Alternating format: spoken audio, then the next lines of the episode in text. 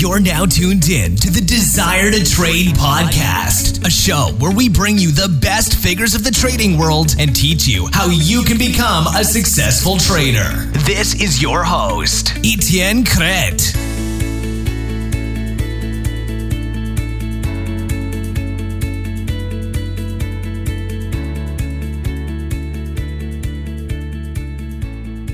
Etienne Crete here, Forex trader and founder of Desire to Trade.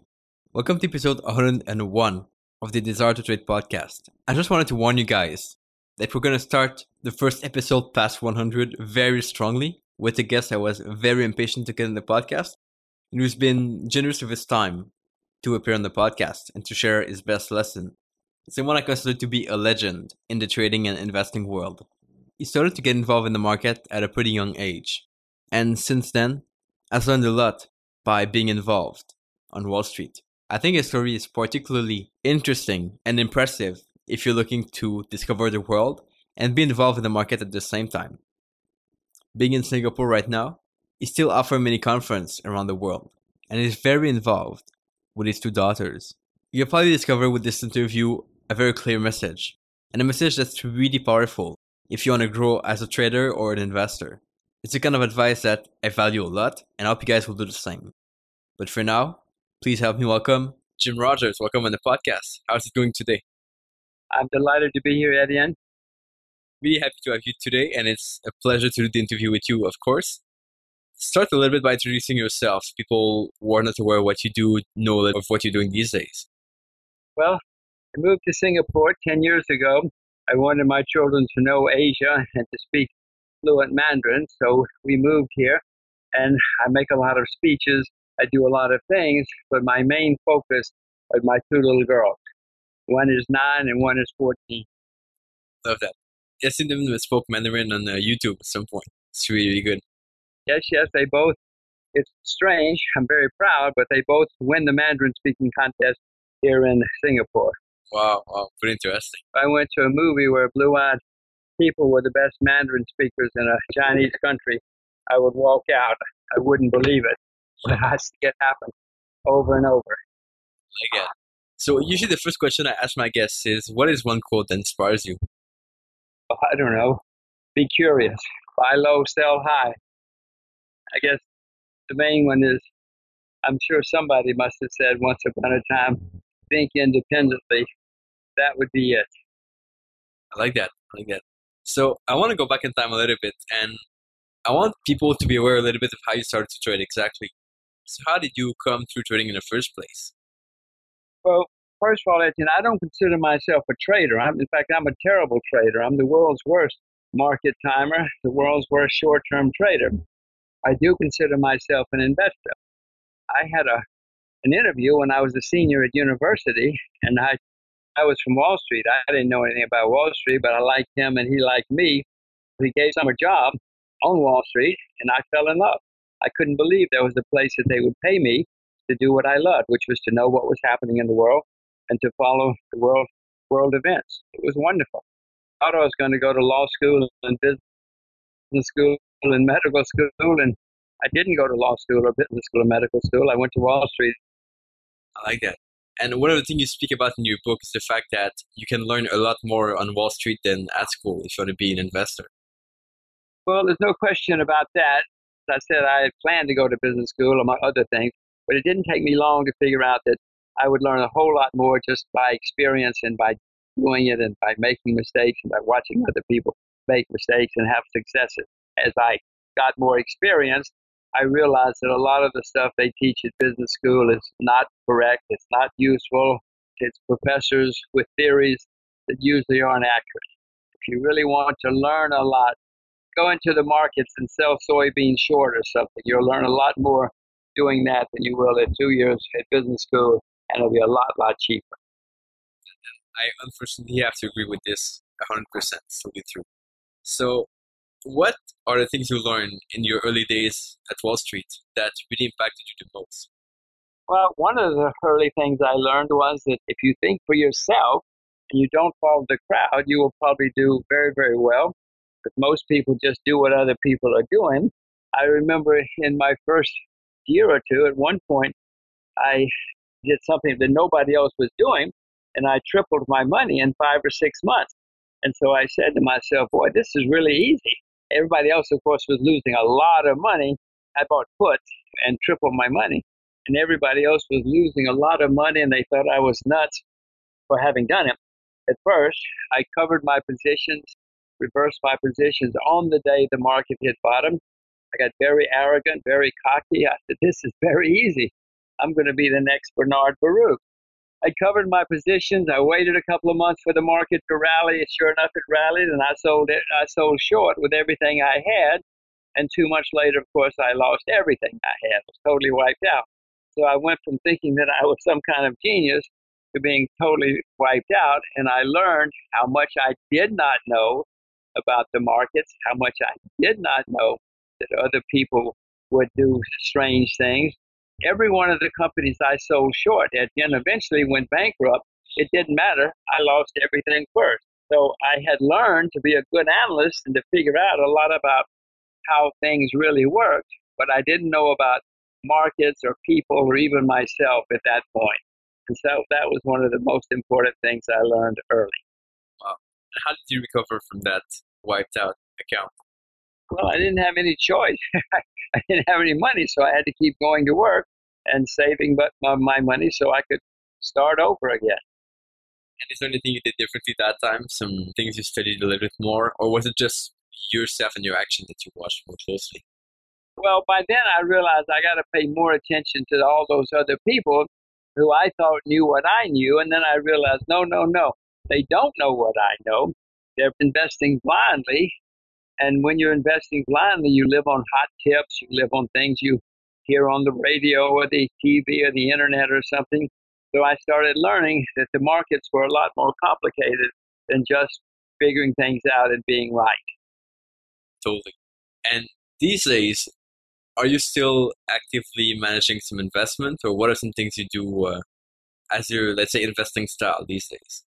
Well, my investing style hasn't changed. I still try to find things that are cheap. And if something's cheap, it means that people are not paying attention to it. And if I can find something cheap where there's positive change taking place, then chances are I will buy it. I know I'm going to be early, so I try to delay myself to make up for the fact that I'm, I'm nearly always early. But I'm not nearly as active as I used to be. At the end, I told you, I got these two little girls. I'm making speeches. I'm doing other things. Yeah, which is fine too, which is something that people can go into a lot. It's interesting also. It gets to do speeches and travel the world and yeah, sure. And in terms of markets, do you have any favorite markets to be in or anything you prefer? Or do you just go in pretty much anything that's cheap? Well, I try to find opportunities. I, I invest all over the world in stocks, bonds, currencies, commodities. I also sell short. So I don't have any favorite. I just, it, unless I, well, when I find something, it's my favorite. So if I find something cheap where there's positive change taking place, then that's my favorite at the time. But after a while, you know, I find new and different things. And one of the passions I think we both have in common is probably the idea of traveling. You mentioned in your book you've traveled a lot, you've seen a lot of things. And I'm curious a little bit about Asia, though. Why did you pick Asia? Well, I picked Asia because Asia is the next great continent of 21st century. The 19th century was the century of the UK. The 20th century was the century of the US. The 21st century is going to be the century of China, whether we like it or not. I see what's happening in China and therefore in Asia as well. So I came to Asia so that my children would know, would speak perfect Mandarin and would know Asia, because in their lifetime, uh, their lifetimes, it's going to be the most important continent there is. And how do you benefit the most from Asia? Is it by staying here, or I guess as an investor or trader, you could be from anywhere in the world and still benefit from the market? Yeah, I could be in anywhere. I could be in Toledo. I could be in Brazil. It doesn't matter where I am because markets are open, and these days you have computers and telephones, so it's very easy to be anywhere I want. It doesn't matter that I'm in Asia as far as being an investor. It matters that I'm in Asia because I see more what's happening, but I knew that anyway. For me, the reason I'm in Asia is for these two little girls. I'm trying to prepare them for the 21st century. Interesting. And what are some things you look at when you talk when you see Asia? What are some things that you notice, and where do you look to see those things? Well, I see a incredible, hardworking uh, ethic. I think everybody works. Most people work very hard in China and in Asia. You know, they save their money, very high savings rate, and you need high savings and investing rates in order to have a successful economy. They work hard. They're not bogged down by many of the things we are in the West. It's a whole new and vibrant and dynamic place to be. And I can particularly agree on this because I've been traveling a lot through China and I've seen a lot of it, which is really interesting for sure. Well, yes, it's amazing. The Chinese have a long and historic culture, as you know. China is the only country in the world that's had recurring periods of greatness. Great Britain was great once, Rome was great once, Egypt was great once, but China's been great three or four times. China's also collapsed into catastrophe three or four times. But for whatever reason, they're the only country that, after a few decades of being disaster, have turned around and risen to the top again. It's happening now here in the 21st century. I, I wish I could figure out why, because then I could, could sell it. We could all get very rich. like it. And one of the things that I'm particularly interested in is to travel and still be in the market. It's something that I've been doing pretty much the past four months, pretty much this whole year. And I know you've been doing that also a little bit. So, what are some things you do whenever you travel? Are there some routines you have or things that you like to do? Well, when I travel, I just try to see everything I can. Flying from airport to airport, you don't learn too much. But if you travel close to the ground, if you see the world from the ground up, you see a lot, lot, lot more. If you cross a, a border out in the desert or the jungle, I promise you, you're going to learn a whole lot more than flying into an international airport. And when I do that, I try to see everything. I try to go to the local places, local restaurants. To the, I like to go to the dangerous part of town.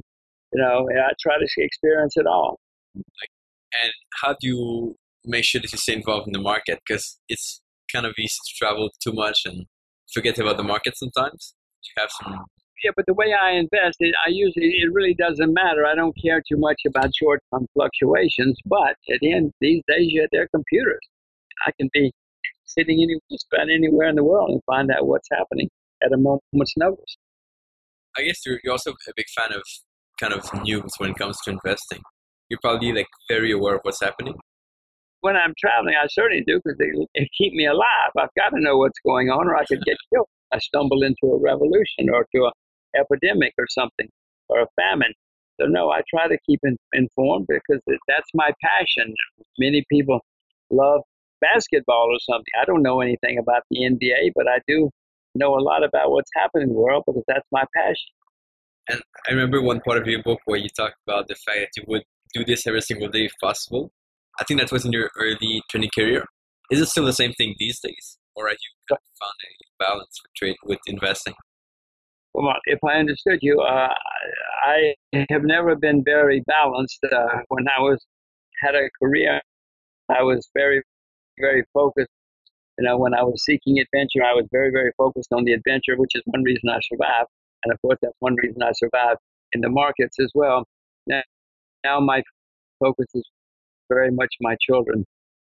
I'm not a very balanced person. I, that's something I want to do and focus. I like that. What would be your advice for people who are getting started right now in investing or in trading? What are some things they have to be to be careful about and consider?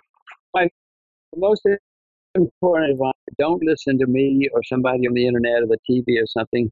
Listen only to yourself. Do not invest in something unless you yourself know a great deal about it. Everybody listening to this knows a lot about cars or fashion or something. So stay with what you know. And when you see something positive or some change taking place, you will know it long before anybody else because it's what you do all the time when you watch TV or read magazines or go on the internet. That's what you do. So you'll know about it long before the rest of us then do some research and buy the stock and then call me or send me an email. That's the way to be successful. Don't listen to other people. So it's about doing research. Yes, yes, yes. Do only what you know. If you don't know anything to do, do nothing. It's better to sit and look out the window than to lose a few percent every year. If you don't believe me, just try it. You'll find out How do you personally do your own research? Are there some things that you like to look at, or is it always different? Well, I, I try to figure out the basic supply demand. I mean, there's something new that's going to have a lot of demand, and where the supply is limited. You know, whether it's cotton or a new country or a new stock or something else. I try to do numbers. I try to do run the numbers so that I know what have some idea of what the company's all about. Do they have high profit margins, low profit margins? The number you have to understand the numbers if you're going to be a successful investor. And then I try to do more research. It's always a little bit more than what's than what you need, basically, which I found interesting in your book also. Well, you can never do enough research, I will tell you. And even when you think you have, the world's going to change next week, so you got to stay on top. What are some things that you would like to pass on to people who are starting out right now in trading? People who are brand new to this, should they go to school? Should they just get a job? Or can they learn by themselves these days, you think? One can learn by yourself. One can go to school, but a lot of what they teach you in school is incorrect or inaccurate. In my experience, it's best to learn on the job or learn by doing or by teaching yourself. I never took an accounting course, for instance. Well, accounting's pretty simple stuff. Bookkeeping's pretty simple stuff. You can figure it all out for yourself. Uh, most of this that you need to know is simple. You don't need to go to school. Learn by doing and by making mistakes. Now, some people go to school and they seem to do okay. Very expensive and time consuming, but uh, doing it on the job is my preference. But I guess one of the things you can never really be prepared for are the, tough times. The times where either you lose some money or you, you have a trouble making money in the market. What have you found? Well, be the easiest way to get back up whenever you have a tough time. There's no easy way when you lose a lot of money, except to uh, try to put your head down and keep going. Start over and, and save your money and learn from your mistakes. When I speak at universities, I tell them how I lost everything early on and I explain that that's good. You learn from it. There are many people who've gone bankrupt once or twice. I didn't go bankrupt, but I lost everything. You know, and the ones who persevere, the ones who never give up, are the ones who become very, very successful. And they certainly learn a whole lot of lessons. So don't be afraid to make mistakes and lose money. Just do it when you're in your 20s. Don't do it when you're in your 50s. Yeah. And do you think those times are necessary to become a successful trader or investor? for most people, yeah. But I told you how I got cocky and thought I was good. Uh, there's nothing quite like you're finding out that you don't know at all what you're doing. Uh, it will keep you humble and will keep you alert to look out for the mistakes. If everything you do is right, either you're not really trying, you're not doing much, or you're really, really going to get hard, hit hard someday when you start making mistakes. I mean, I'm curious to know what have you seen to be the benefits of traveling a lot in your life and in your investing? Are there some things you can point out easily, or? Well, traveling will teach you about the world, teach you about yourself too. You have to, you know, find your own place to sleep on your own food. You're traveling on your own. Go on a tour, you don't really learn very much. You might see the Eiffel Tower, but if you have to get there on your own, you're going to learn about life. You're going to learn about the countries much better can learn everything. And if you're observant, then you can find opportunities and change. And you will also see that most of what we read in the press or on TV is wrong. American propaganda, but all propaganda, you know, is always loaded in one direction. So go there and see for yourself, and you will probably find out that everything you thought was accurate was not accurate. And you make your own decisions, and that's how you find opportunities. Are there any travel experiences you'd like to share with the listeners? Maybe those that built you the most or that helped you grow the most? Well, I've written a couple of books about it. I would suggest you read. You can read Investment Biker, which is about my trip around the world on a motorcycle, or Adventure Capitalist, which about my trip around the world in a car. I got lots of, you know, I was held hostage once for nine days in the Congo. And what about the market? What would be the experiences other than the one where you lost a lot of money? Are there any other kind of aha moment you had at some point, kind of realization? Yeah, well, as I said, uh, more than once I have been right and lost money because uh, my timing was not very good. I would urge people to a, do a lot of homework, but then be prepared for the market to go against you. Keep some reserves because the market can go against you for strange reasons. And if you're caught short, then you're going to suffer badly. And one thing I see very beginning investors or traders make is they try to predict the market a little bit too early. Like they try to know exactly where the market's going to go next week. Do you have any sort of prediction you do on a daily basis, and what kind of margin of error do you keep? No, no, I'm not. A, as I told you, I, I barely, I rarely look at the market very much. I don't care about what's going to happen next week, next month. I try to find the, the fundamental things, and I want to own them for many, many, many years. That's the way I invest. Now, there are other people who are great short-term traders. I am not, but I've known people who are phenomenal short-term traders, and that's all they do. I'm not any good at it, and I'm too lazy anyway. Everybody has to find their own way and then pursue their own way, not my way. How did you discover that your way was investing? by mistakes, by trial and error.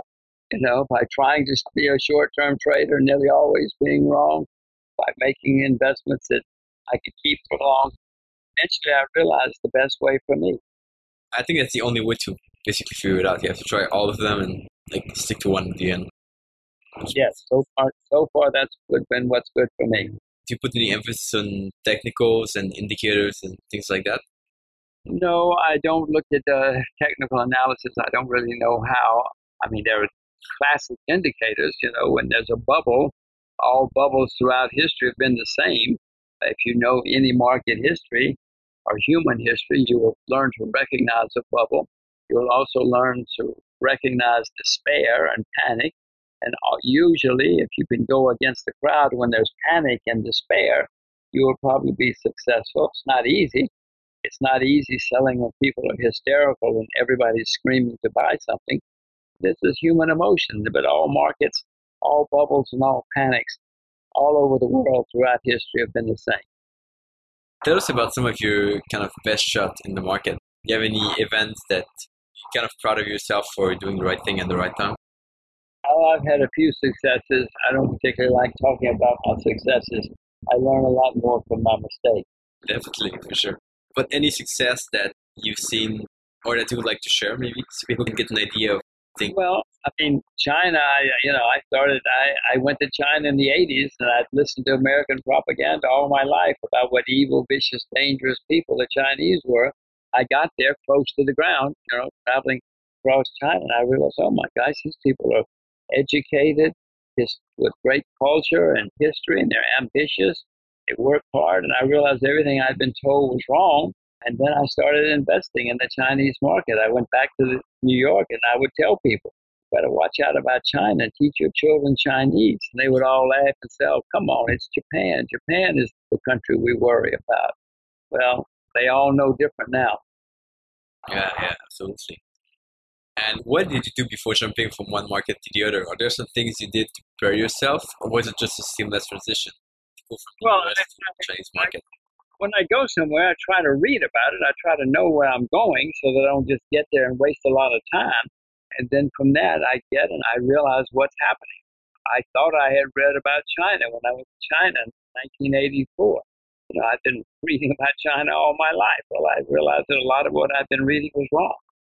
So you have to discover by yourself. There's like no other choice. Yes, I repeat. The only person you should listen to, listen to, whether you're investing or you have a career or you're getting married or whatever, don't listen to other people. Only listen to yourself. I think that's powerful advice. I think it's something people don't do enough, and I'm probably guilty of that myself. I think. Let me just say, it's very easy to do what everybody else is doing it's not easy to go against the crowd. But the successful people in life have been the ones who followed their own instincts. And no matter how strange it may sound, think independently and be very curious. How did you develop that, that mindset? Was it through experiences? Mainly from experience. Well, I mean, you know, what did I know when I was a teenager in my 20s? I didn't know much about life for myself, but I learned all this from experience. Are there any people you met through your career that helped you develop yourself as a successful investor? Uh, no, not that I can remember. I, I was always pretty much a loner. I always did things by myself. So, is there any other advice you'd like to give to people who are looking to jump into investing or trading? Anything we didn't cover so far on the interview? Don't do it unless you really love it because most people are not successful at it. Find what you are successful at, whether it's gardening or farming or cars, whatever it is. If it's the market, then get involved with the market. But be sure you love it, especially these days, because there are going to be some very difficult times in the next few years. It's not going to be a fun place. So if you don't love it, you're not going to be happy. So how can people find you if they want to connect with you or reach out? Well, my website is www.jimrogers.com. There's not much there except my schedule and my trip around the world. But you can see my schedule, and if you're ever in the same place I am, then I'd be happy to meet. I've seen you doing a lot of pieces in China. Is there a reason why China is is a place where you're the most often, or is just the fact that that's the place where you often to speak? Well, I speak there a lot because that's where a lot of things are happening, or maybe and I know that, and they know I know that, and I, I don't know. I guess I've spoken a lot. I've spoken a lot in the U.S. and other places, but for whatever reason, more people in Asia seem to invite me these days than in the West. So I want people to check out your book as well, Street Smart. I think it's really a good book if people want to get lessons. What's the best well, way to find it on Amazon? It's on Amazon. Any bookstore can order it for you. It's not hard to buy books these days. I like it. So, Jim, we have a question we ask a guest at the end of every podcast. If you could give only one piece of advice for traders or investors in one sentence, what would that one sentence of advice be? Think for yourself. Like that. Powerful, short, amazing. So, Jim Rogers, thanks so much for being on the podcast. It's been a pleasure to have you here. Thank you, Eddie. And I hope we can do it again sometime. So that was it for the interview with Jim Rogers. I really hope you guys enjoyed it. I definitely got a lot of value out of it, some really good lessons, and it's totally worth re listening to it the second time for sure. If you guys want to connect with me after the show, check out the Facebook group over at desiretotrade.com forward slash group. And make sure to say thank you to Jim if you enjoyed the episode today. Send him an email. The links are all going to be in the show notes over at desiretotrade.com forward slash 101. I'll be back next week for another interview. Look forward to see you guys there. Have an awesome week. Make sure you apply what you learned in this interview that's what success is all about. Ciao. Thanks for listening to the Desire to Trade podcast. To get all the information on this show, free articles, and unique resources, make sure to check out www.desiretotrade.com and subscribe. Please leave us a review and let us know what you thought about the show. It's time to become the best trader you can be. See you next time.